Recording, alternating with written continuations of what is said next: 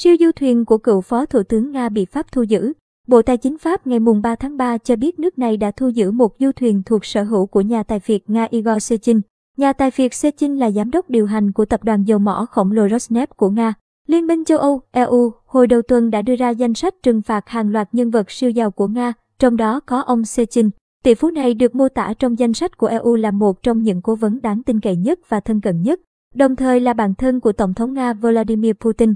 Du thuyền, có tên Amovero hay tình yêu đích thực trong tiếng Italy, đã cập cảng La Saotat của Pháp ở khu vực Địa Trung Hải hồi tháng 1 trước khi bị thu giữ.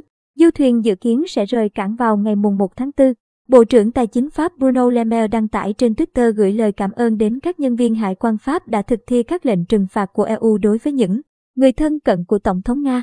Ông Sechin từng giữ chức vụ Phó Thủ tướng Nga từ năm 2008 đến năm 2012. EU cho biết ông này có mối quan hệ lâu năm và sâu sắc với ông Putin và thường xuyên liên lạc với Tổng thống Nga.